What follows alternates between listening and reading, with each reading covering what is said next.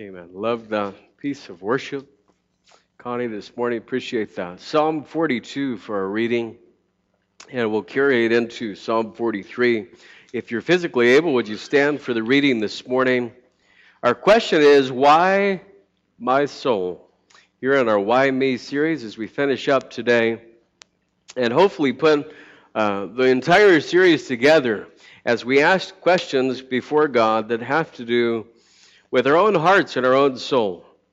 And our, our prayers at the end of the message that we would all be able to say, It is well with my soul. Psalm 42. As the hart panteth after the water brook, so panteth my soul after thee, O God. My soul thirsteth for God, for the living God. When shall I come and appear before God? My tears have been my meat day and night, while they continually say unto me, where is thy God? When I remember these things, I pour out my soul in me. For I had gone with the multitude. I went with them to the house of God with the voice of joy and praise, with a multitude that kept holy day. Why art thou cast down, O my soul? And why art thou disquieted in me? Hope thou in God. For I shall yet praise him for the help of his countenance. O my God, my soul is cast down within me. Therefore will I remember thee from the land of Jordan, and of the Hermonites from the hill Mizar. Deep calleth unto deep at the noise of thy waterspouts. All thy waves and thy billows are gone over me. Yet the Lord will command his loving kindness in the daytime, and in the night his song shall be with me in my prayer unto the God of my life.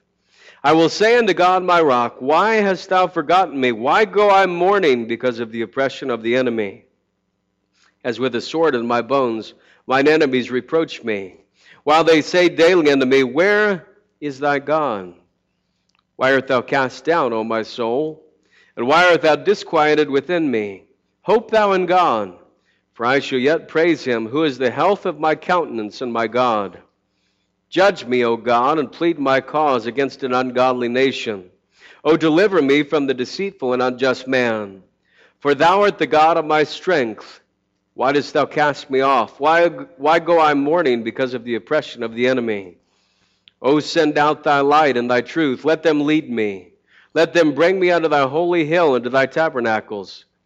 Then will I go unto the altar of God, unto God my exceeding joy. Yea, upon the harp will I praise thee, O God my God.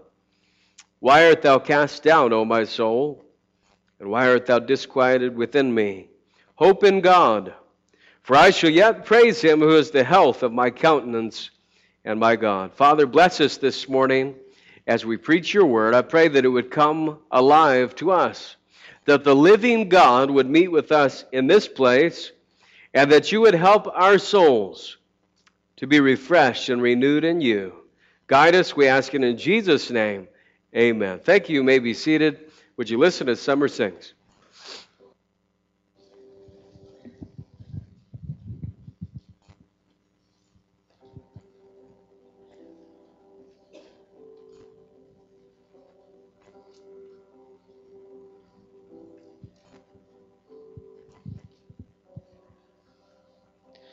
I am guilty,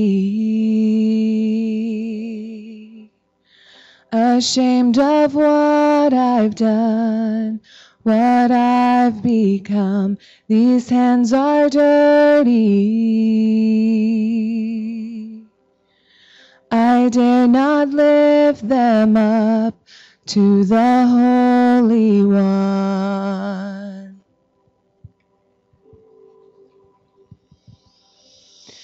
You plead my cause, you right my wrongs, you break my chains, you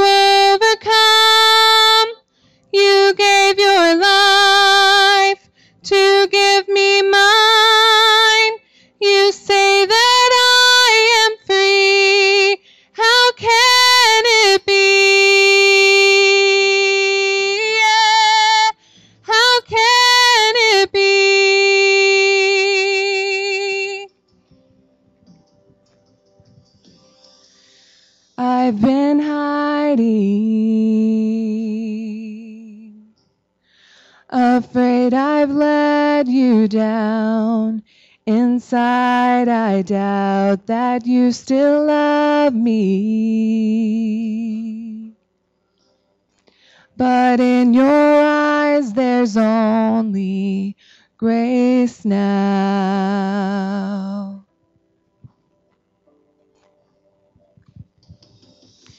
You plead my cause, you right my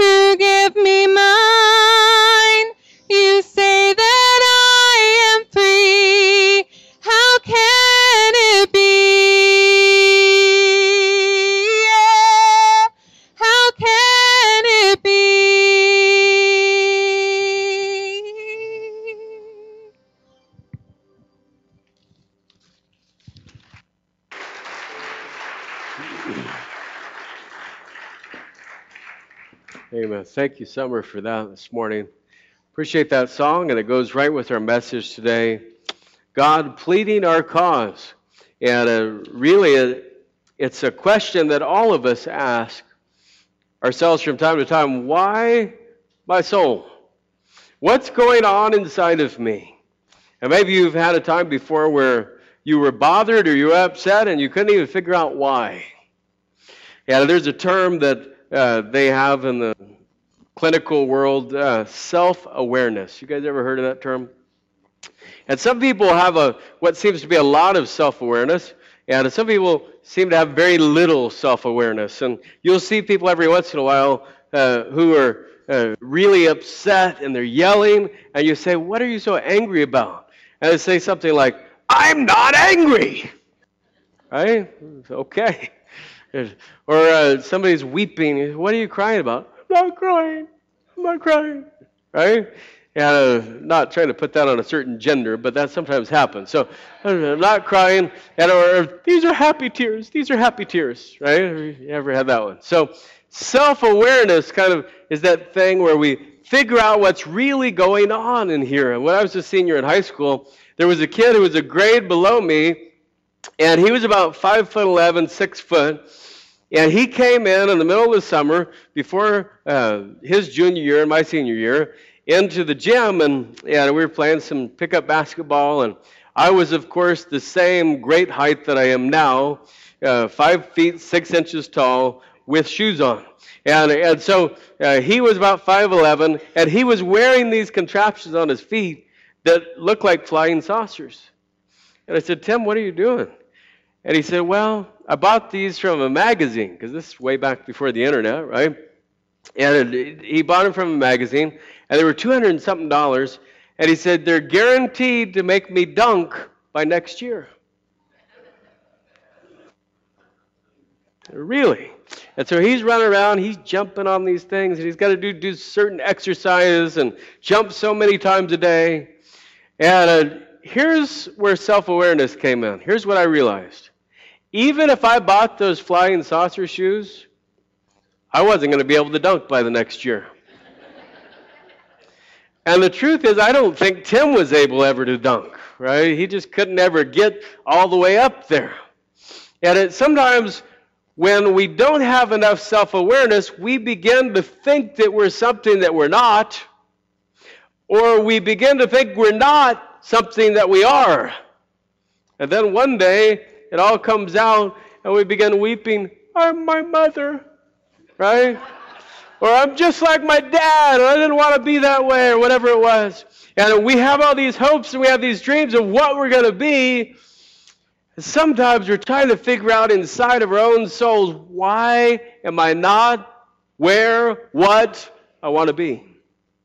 How is it not working? And of course, this psalm, we don't know exactly uh, even who wrote it. I kind of think David wrote it just from the language in it. We don't know exactly what the situation was, but we know that whoever wrote this psalm and whenever he wrote this psalm, they did it because there was trouble in the camp. There was a troubled soul that was taking place at speaking these words. And we are familiar, I think many who have attended church would know the first verse as the hart panteth after the water brooks. Uh, some versions say the deer pants after the water brooks. So panteth my soul after thee, O God.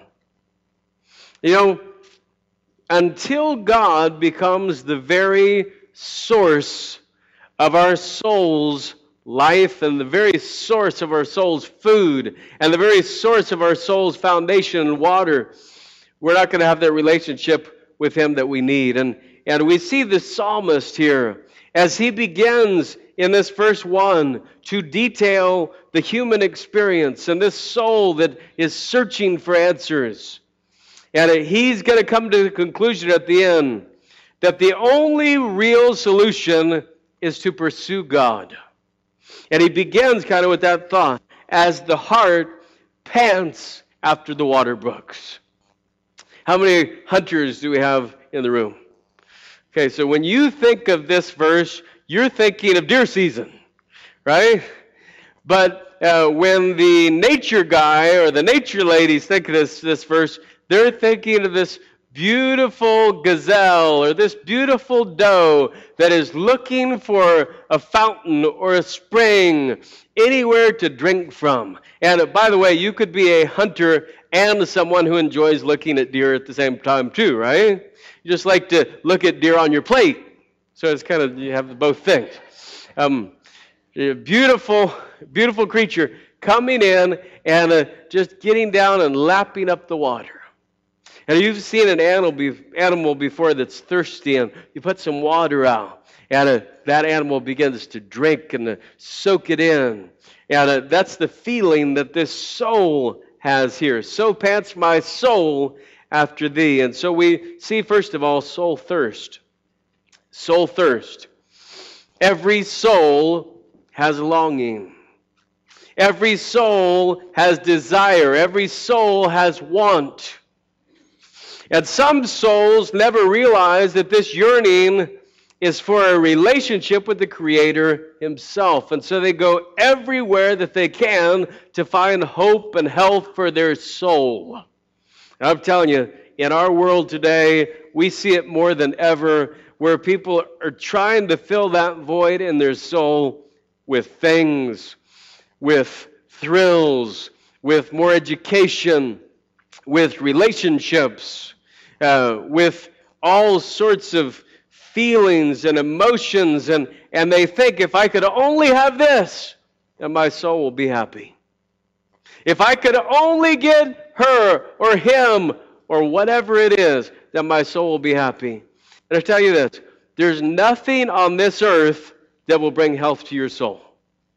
And we saw that in the last couple of weeks, even in this series. Uh, as Naomi last week was down in Moab and then she came back. A change of location did not change her soul. It had to come from the inside. And there had to be something that filled the void in her life that was not earthly. It had to be heavenly. It had to be God. And, and so God's the only one, He's the only entity that can fill this void in the soul. So he says in verse 2 My soul thirsteth for God. I want you to notice in this verse a phrase. Look what it says for the living God. For the living God. This is written in a culture where you could walk into a village or you could walk through streets and you would see people bowing down to pieces of wood. And you would see people in their home who were bowing down to silver on the wall and sometimes to trees that they had brought into their house. And they would bow down before that tree and say, You're my God now. Some were out in nature and, and they would look up and they said, That's the sun god and that's who made us and that's where we came from. Or a bird would fly by and they would say, That's a great spirit. Some cultures that's been the case as well. And, and everywhere they looked, they would try to form a God, but the psalmist said, I just don't want an inanimate object from my God. I need a living God. I have a thirst in my soul for relationship with my Creator. And I'm here to tell you that there is no satisfaction outside of Jesus Christ. There's none. You can try whatever you want to try, and you will leave unsatisfied in your life. And so there is a soul thirst that has to take place. And the psalmist is thirsty. He really wants something from God. Verse number three. I don't know if this has ever been the case in your life. My tears have been my meat day and night. The only thing I've been eating is my own tears. Well, that sounds like fun, doesn't it? In another place, the psalmist said, I took my tears and I caught them in a bottle. Uh, that's an amusing thing to do, right? Right up there with watching the water tower rust. And goodness gracious, can you imagine the boredom? I'm going to take a tear and put it in a bottle. So that's what we did back in the Midwest for fun. We'd go out on Friday night and watch the water tower rust. That was about the, the most enjoyable thing we had to do. Some of you don't even get that. How many even know what a water tower is? Right? They're made out of metal. Do you get it now? Okay, some of you still don't get it. So I'll tell it to you afterward. We'll, we'll kind of converse about that. But here the psalmist is saying, Look, all I've had in my life is tears. And as I sit there and cry, and as I sit there and weep, and as I sit there and mourn over life and where my life is, Everybody who walks by, who knows me, who's an acquaintance, says, Where's your God? Where's your God? As if your God and you having a God means that you should never have trouble. Isn't that the way your coworkers kind of treat it? Isn't that the way your extended family kinds of treats your life? If you go to church and you claim to know God and you claim to have Jesus as your Savior, that your life is then supposed to be perfect. Right? And your relatives sometimes get a chuckle when your kids do wrong. Right? And maybe you got a chuckle out of theirs too. You got a chuckle out of your sister or brother who was going to be the perfect parent and their kids were never going to do anything wrong and now they're the kid that you can hear seven aisles over in Walmart. There's a little bit of a chuckle there, right? And uh, people, when you have that trouble and you have that sickness and you have that pain in your life, and they say, Where's your God now? They're asking the psalmist this, and his tears are just running. Where's your God? And there's a soul thirst that's taking place here. There's no substitute for God filling that void. And that brings us into this area of soul trouble. Soul trouble. Here is tears, his meat day and night. People are saying, Where's your God? I want you to notice something interesting in verse number four. He says, When I remember these things, I pour out my soul. Do you see this next part? In me. Now, this is where spiritual self awareness came in. before I could pour out my soul to everybody else, I had to figure out what was going on in me. I pour out my soul in me.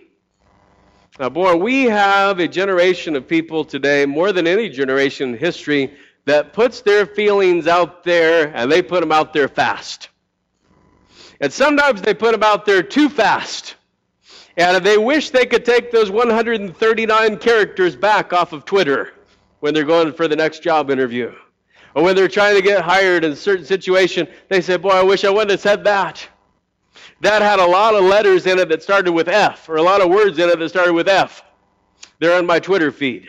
And they put their feelings out there. And boy, it, it's a rough time in our culture because all young people are trained from the youngest age to talk about to everybody how you feel. Talk about your emotions and put it out there. And yet the psalmist is saying, before I could go to anybody else, I had to figure out what was going on inside of my own soul.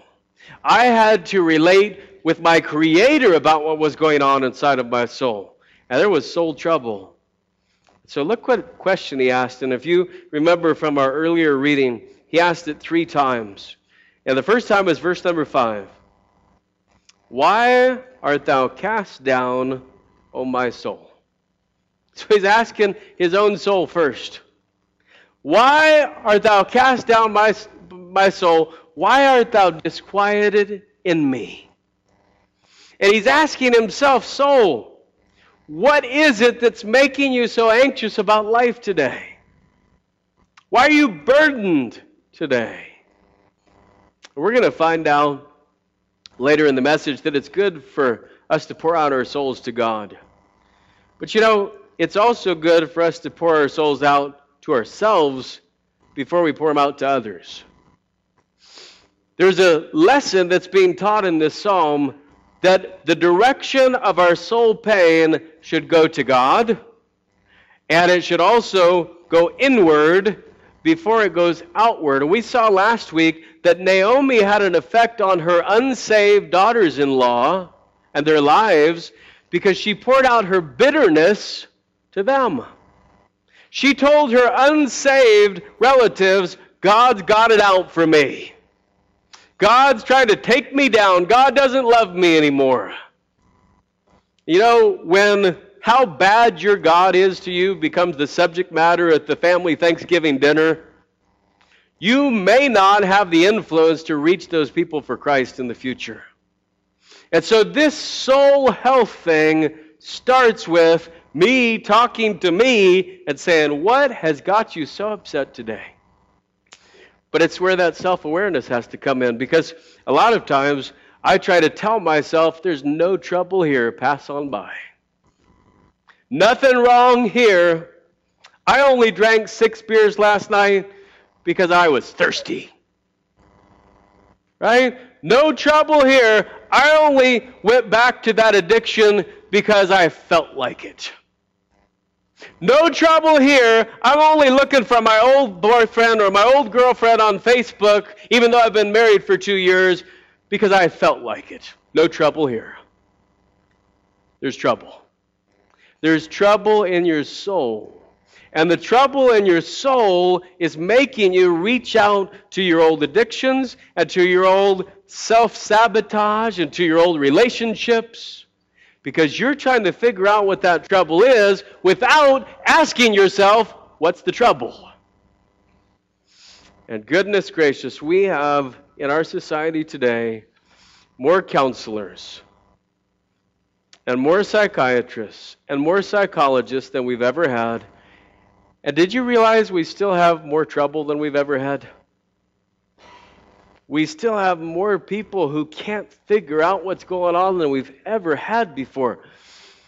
And yet, when you go back 3,000 years ago, psalmist had the same problem. My soul, what's going on? And there is a soul trouble. So that's the first half of the message, and that's kind of the bad news part. Now we go to solving the problem. How can we figure out from this psalm and these psalms what the solution is? And so we go to soul testimony. Soul testimony. Look at verse number six. He says, Oh my God, my soul is cast down within me. That's self awareness.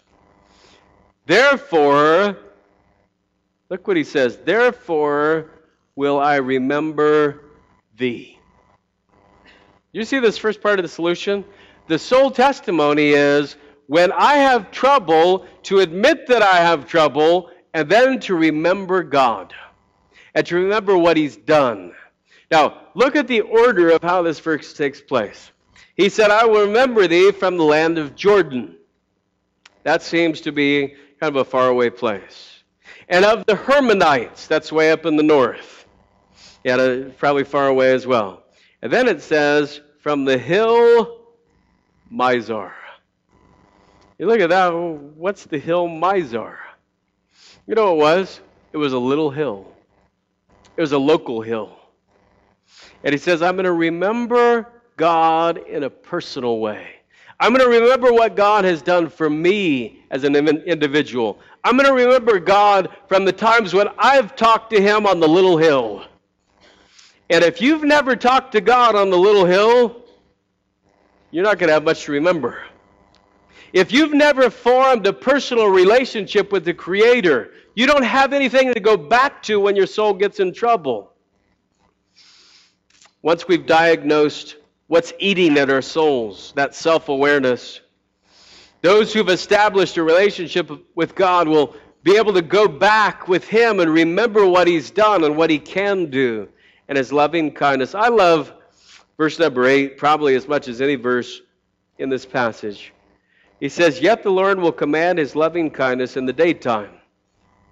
And here's a phrase I underline and in the night his song shall be with me. You ever felt like it's nighttime in your life? Sun may be shining outside, but you kind of feel like it's nighttime in your life. That the struggle is there and you don't know where to turn, and your soul is in upheaval. And maybe the souls of people around you are in upheaval.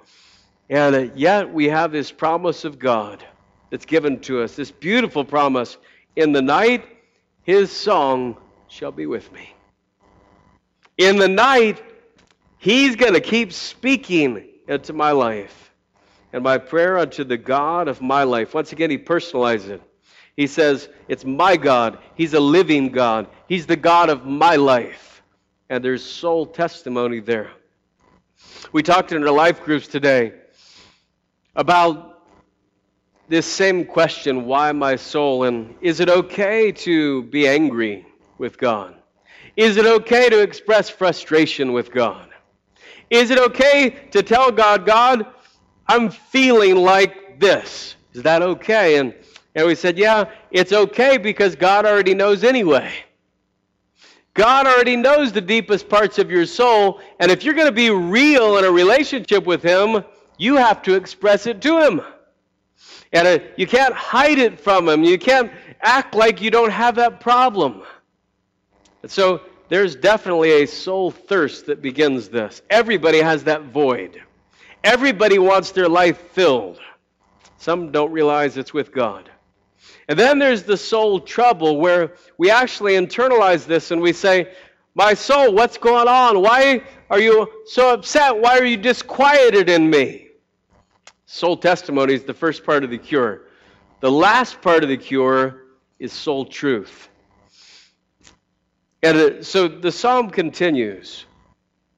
And I want you to notice how it changes direction in the speaking. Look at verse number 9. I will say unto God my rock, Why hast thou forgotten me? Now, had God really forgotten this person? And so here's what we know. If you can't be honest in who God is, and you can't be honest in your conversation, you can't have real healing. And so he says, Why have you forgotten me? Then he asks another question Why go I mourning because of the oppression of the enemy? And then he goes back through the whole thing about his enemies are reproaching him, and they're saying, Where's your God now? And he asks, Why art thou cast down, O my soul? But then we get to this chapter 43. And uh, he begins still with this thought against others the deceitful man, the unjust man, the ungodly nation. Then he says in verse number 2 For thou art the God of my strength. Why dost thou cast me off? He's still struggling in his relationship with God. Then, verse number three Oh, send out thy light and thy truth. Let them lead me. Let them bring me unto thy holy hill and to thy tabernacle. And I want you to understand something this morning. Only God's light and only God's truth will heal the hurting soul. Only God's truth and light will lead us to that inner place of renewal and refreshment, and He is the health of our soul. Verse number four Then will I go unto the altar of God, unto God my exceeding joy. Yea, upon the harp, it's another reason why this, we think this could be David. Yea, upon the harp will I praise thee, O God, my God. And so the whole soul of this individual has changed to understand yes, there's trouble. And yes, there's difficulty. But I'm asking the wrong questions. Instead of asking why God has left me and why God's cast me down and why God's forsaken me, I should be seeking His truth. I should be seeking His light in my life. And it ends again with this same dilemma. He comes right back to it again. Why art thou cast down, O my soul? Why art thou disquieted within me? So the same questions. Now look at his answer Hope in God. For I shall yet praise him, who is the health of my countenance and my God. What it means is that God is the very health of my soul. I cannot have soul health and soul renewal without God. It's not going to happen. And so the psalmist says, I've got to hope in God. I've got to lift God up. I've got to understand who my God is. And so we get to this question in our lives so often why my soul? What's going on? Why, why do I have trouble again? Sometimes you kind of do the checklist in your life and you kind of figure out, boy, this seems like this is good and this is good and my family's good, maybe my marriage is good, maybe my job's good. What's going on? Why do I feel so desperate? Why do I feel so disquieted? Why do I feel so emotional? What's going on in my soul? And boy, sometimes we just really struggle to figure it out. And we get to these places in our lives where we almost have what they call panic attacks because we can't figure out what's wrong in our own souls. And sometimes we ask our family members and they don't have a clue and they don't help us maybe the way we think they should. Maybe we ask our friends and maybe they don't give us the answer we really need. And the only answer that really works is God. And when you say to God, God, why is my soul cast down? Why am I so upset? What's going on in my life? He comes back with that sole answer Hope thou in God. Hope thou in God. And that's soul truth. And it really, it's, it's the foundation of everything about your soul health, is to be truthful and honest with where you're at. I know that just about every human being who's ever lived has had some type of thing that we fall back to as our emotional security, right? And uh, whether when you're a kid, maybe it was your baba or your blanket, right? And we, we were coming, my wife is out of town, and we were coming uh, to church the other night, and Sophie was digging in her diaper bag on the way because I put it in arm's reach. A horrible father. I failed miserably.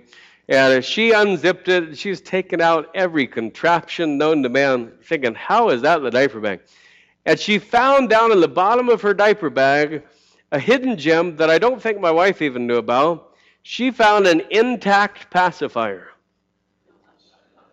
Right? Now, my wife was a brutal Nazi to her uh, about seven or eight months ago, and she took all of her pacifiers one Sunday night, and she said, Tomorrow, when Sophie wakes up, all of her pacifiers are going to have the end cut off of them. And I almost wept. I felt like I was at Auschwitz or something. You can't do that to a baby. You can't do that to a child. How are you going to take the thing that she goes to when she's crying, when she's upset, and you're going to cut it off? That's wrong. And she said, Well, if we don't do it now, it'll be harder later. And of course, she was right, and I was wrong. But for a few days, even a couple weeks, the only question I heard at my house was, Where did my passy go? And then she found one of them. And she said, My passy broken. Duh, broken. Talk to her. Talk to me. Looking at me with those big crocodile tears like I had something to do with it. I didn't do it. Daddies are nice. And so then she started asking, Where my broken passy go? And then finally, we kind of got them all hidden and put away until the other night. And she found intact, whole, wonderful passy. the bottom of the bag. And she got that thing in her mouth faster than I could eat a chocolate chip cookie. it was just right in there. And I think uh, Miss Penny was in the nursery, and she kept it. She was had it going the whole time. And so that night when we got home, we got out of the truck, and I said to her, Sophie, you don't need this anymore. You're a big girl. And she laughed at me. she laughed at me. And she said, I need my passy. You don't need your passy. So I hid it again, and I've kept the bag away from her. And I don't think she's forgotten about it, but it's kind of been off the scene. You know, that's where a lot of us are at in our lives. We have things that we clutch that are our security blanket, and if they go away, it's like our life has been ruined. Right? And what would some people do without a cell phone? It would be the end of the world, right? What would some teenagers do without turning the thing on every 12 seconds? Right? I, I saw a study the other day that the average teenager checks their cell phone every 18 seconds between the hours of 7 and 10 p.m. Is that insane? You take that away. Or you take away maybe that car that's your dream, or you take away that relationship. And it's kind of like your whole life was built on something that's not even real. And Jesus talked about it in a parable. He said there was a wise man who built his house on a rock. And when the flood came and the waters came, his house stood firm. He said, But there was a foolish man who built his house on the sand. And when the flood came and when the waters came down, his house, we used to say in Sunday school, went splat. Why? Because he had his life built on the wrong foundation.